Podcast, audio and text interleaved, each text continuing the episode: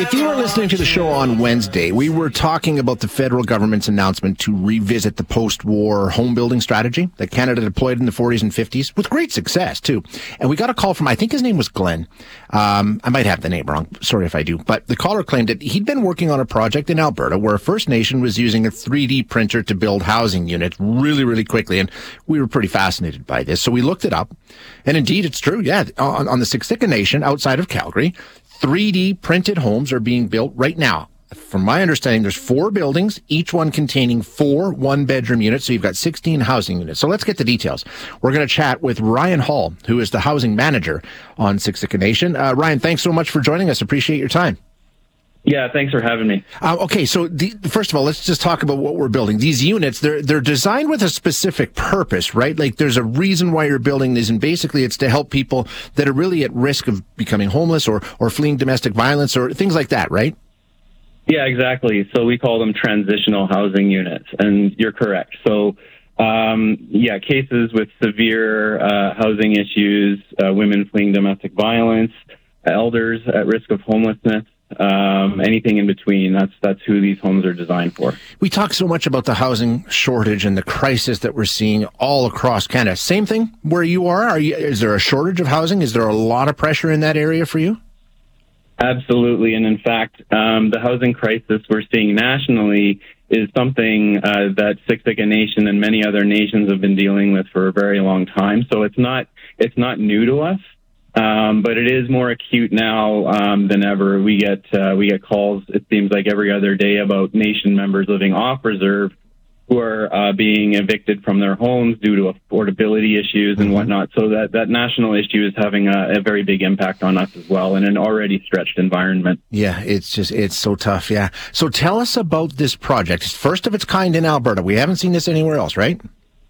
Correct. First in Alberta. It's been done uh, a little bit in Ontario. I believe British Columbia has a project out there, but definitely the first in Alberta. And it's actually the largest uh, 3D concrete printing project in North America at the moment. Wow, amazing. How does it work? Give us the details. Like I say, it's four buildings that you're constructing, right?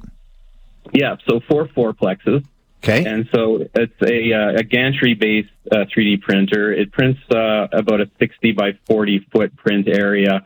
It's not too different actually from you, people might be familiar with the uh, the plastic printers that people use with their home computers. You just scale that up um, to a very large scale, and instead of turning out uh, melted plastic, it's putting out a special concrete mixture and building the home up in layers from the from the ground up. Okay, so what exactly comes out of the printer? Is it just the walls, or is it? The, I mean, what is it being constructed? Like, what does it build? It builds the uh, for this project. We're building all of the exterior walls with with the concrete. Gotcha. Okay, and what's the time like? The, the rest of the home is all conventional construction. So sure. we have a slab on grade concrete, and then we'll, we're putting on a roof truss system and doing a, a metal roof on it. Okay. Makes makes perfect sense. How long does it take? Like how how much are you cutting out of the typical build by doing it this way, or are you? So the um, the the building themselves, one building takes uh, 36 hours of print time to put the walls up, and so that's where the technology really does help us a lot in that um, it's a very rapid form of construction and a very efficient use of materials. You only use exactly what you need to to build the project, so there's no waste. And uh, because we have we're, we're constrained with um, labor on the nation, having a robot do a lot of that work for us makes a lot of sense. Um, what about cost? Is it is it cheaper? Is it more expensive? About the same? What's the cost for this? So for a multi-family project like this, where we're building fourplexes, it is uh, a, about a thirty, somewhere between a thirty and thirty-five percent uh, cost savings over conventional construction. Okay. So it does check the it does tick the checkbox for affordability in terms of reducing that construction cost.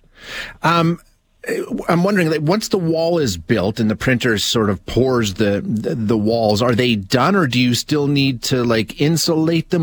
How are they in terms of getting through a Canadian winter and all that stuff? What additional work has to be done to the walls after the concrete's poured? Yeah, that's a that's a great question. So the walls are designed um, with uh, two exterior veneers. So there's an exterior um, section, and there's an interior section which is uh, would face inside of the unit. And in between there, there is a weaving pattern, which um, is uh, it sort of looks like a sine curve, um, and it, it weaves between the outside and inside walls, and it essentially creates an air gap. And within that air gap, um, we put a uh, an expansion spray foam insulation in there. And so the R value um, on a conventional home would be somewhere around R20, R22. Um, these homes with the with that design and the spray insulation, we're expecting to get somewhere between R30 and R32, which is a very good insulation value. It's amazing. Yeah. Wow. That's that's phenomenal. What about getting the work done? I know the weather down south right now is a mess. We've got problems. How does it work in, in, in an Alberta climate? Is it seasonal or can you work year round with this thing? What are you thinking? Yeah, that's a, another great question. And a lot of the uh, homes previously were built in uh, in climates like down in Florida and California and Mexico, and of course they don't have to deal with the winter conditions and can print all year. So we had to come up with our own solution. Um, and so it required a lot of out of the box thinking. And so we, uh, we secured a tent to cover the construction site. It's actually uh, tent from Event Rentals. Uh, they do a ton of work with the Stampede. So um, you may have actually partied at one point in this tent that we have over the construction site right now, and we're, we're heating and hoarding that using heaters. So inside, it's about a you know between 15 and 20 degrees most of the time. It's a very very comfortable work environment, um, and so we can work in there while uh, you know the weather outside is is doing its thing, whether it's a you know or in a Chinook or a blizzard, we can still continue working. You're not working on this alone, right? You've, U of C is involved, and, and the company is based out of Ontario. So tell us about you know everybody who's on board here. Is it, is it sort of a trial project, a test run, or uh, what's the partnership look like? Yes, uh, it is a, a very good, uh, unique partnership. So um, we had been working with the University of Calgary School of Architecture um, starting about a year ago, actually, on some ideas for housing, and that's really where um, the, uh, the, the project um, sort of got its roots. We had some students looking at 3D concrete printing as a housing solution. And then as uh, the project moved forward, we had a public presentation, invited stakeholders, invited funders, and uh, Indigenous Services Canada came and, uh, and saw all of this innovative work.